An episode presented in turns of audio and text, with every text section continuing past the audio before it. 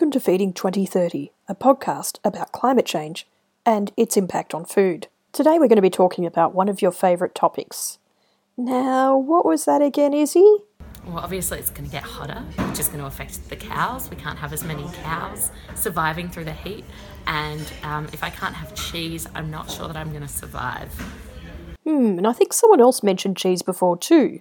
I dream about food. I'm not sure if anyone else has had those food dreams where you wake up and you're like, ah, a beautiful feast of cheese. So today we're going to talk a little more seriously about dairy and the impact that climate change is going to have on it and is already having on it, and perhaps the impact that it's going to have on the towns around the dairy farms.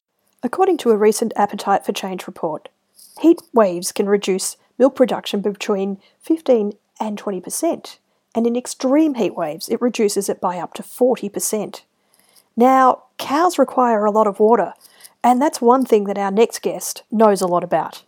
So, my name's Jason Smith, and I'm a fifth generation dairy farmer, originally from north northern Victoria, around um, the Gunbower Cohuna district, um, irrigation district, and but recently moved due to climatic uh, conditions to southern Victoria, a little place called Simpson in the southwest, uh, where we're getting higher rainfall. I milk approximately 220 to 240 stud Jersey and Illawarra dairy cows, and the the current property is 530 acres, which is undulating perennial pasture-based seasonal calving. We calve twice a year system. Now, when Jason talks about a pasture-based system, he's talking about the grass that's already there and the the types of grass and other crops that they grow for the cows to graze on. And by seasonal, he means seasonal calving system. He means that the cows calve all at the same time when the cows are meant to calve, which can make for some pretty hard work. Next, I asked Jason what sort of things he needs to make his farm run. What does he actually have to buy into the farm that's not already there?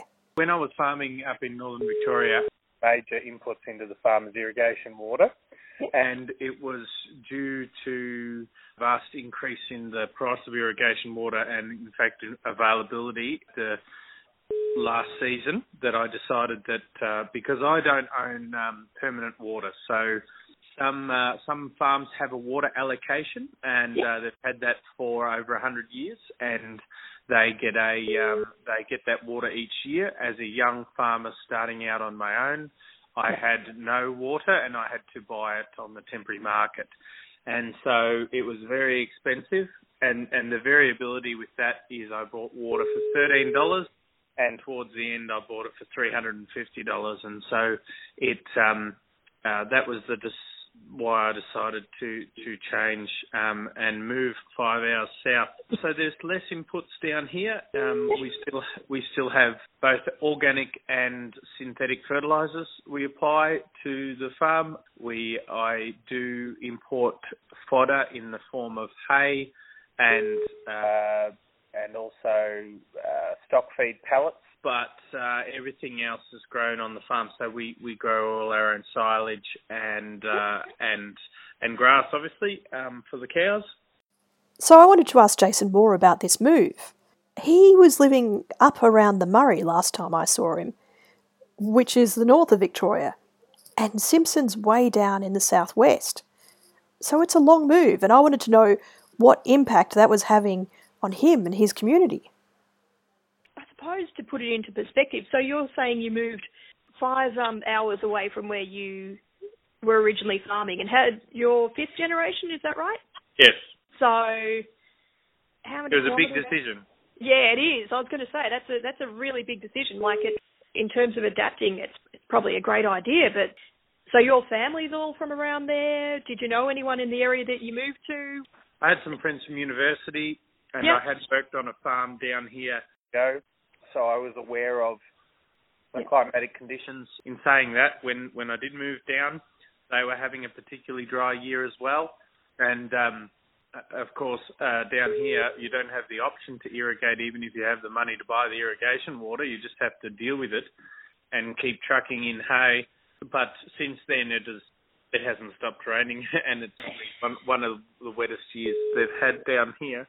And and we deal with different uh, with the different climatic conditions. We deal with different issues, different Mm. pest diseases in the pasture, and also different uh, ailments for the cows. We have uh, some foot problems with all the water around there. Yeah. So uh, each area has its pluses and, and minuses.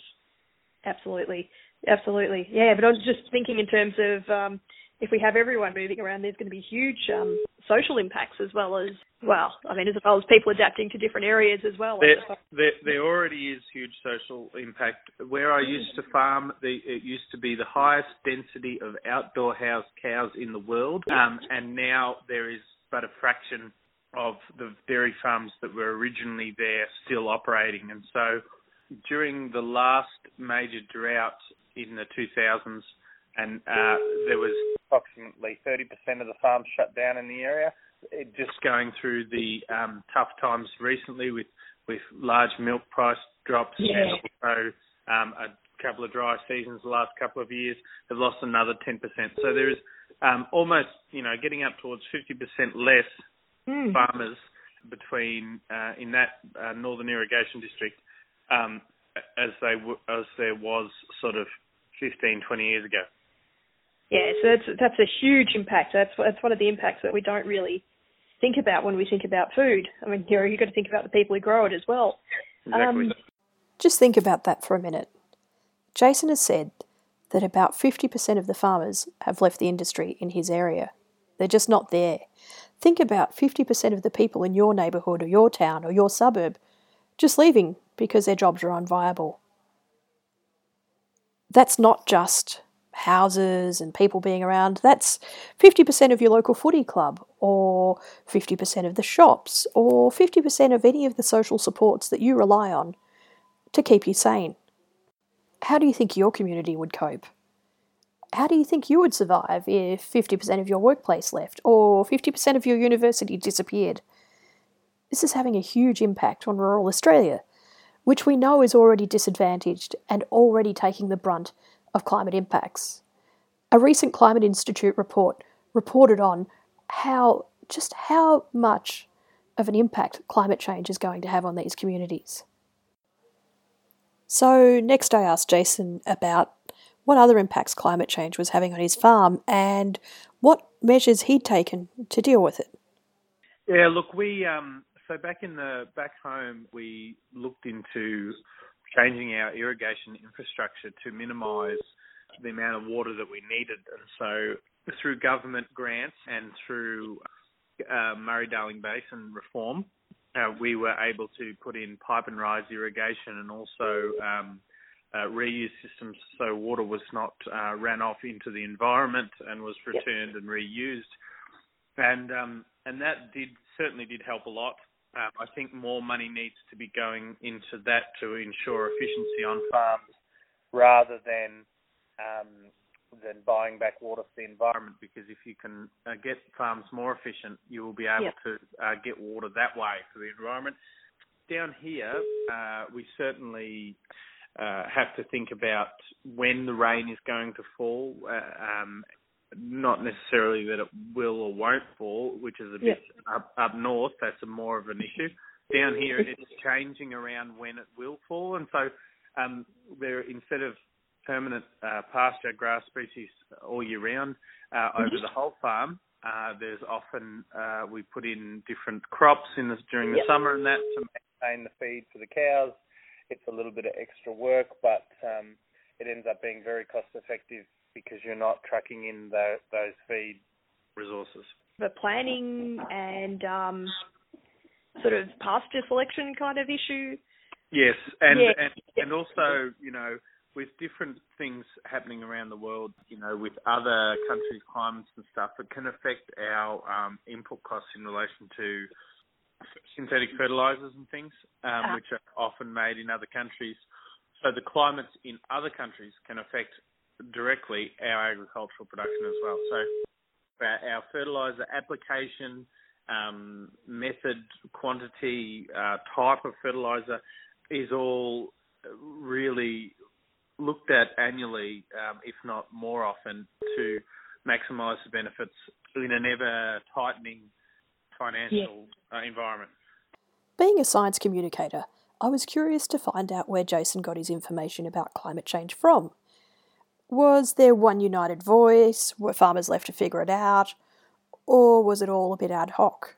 So I was really interested in what Jason had to say. And so we, um, within the dairy industry, we have uh, a body uh, which we all can put levies towards, and that is the uh, Dairy Australia, who has an environment division, and Okay. they quite often put out studies and information packs, and and uh, um, they remain independent of government, so they're not um, they're not going along with whatever the particular party that's in at that time are pushing. Um, they and um, they gather information as much as they can and pass that on to us. Um, uh, along with that, of course, I I read, I, Yep. I different studies that come out. I, I watch um, uh, different TV shows, documentaries on Yep. different things, and um, and also speak to different um, advisors and agronomists and different things. See what what their thoughts are about you know what what they're hearing as well. So um, and um, that's where I get most of my information from.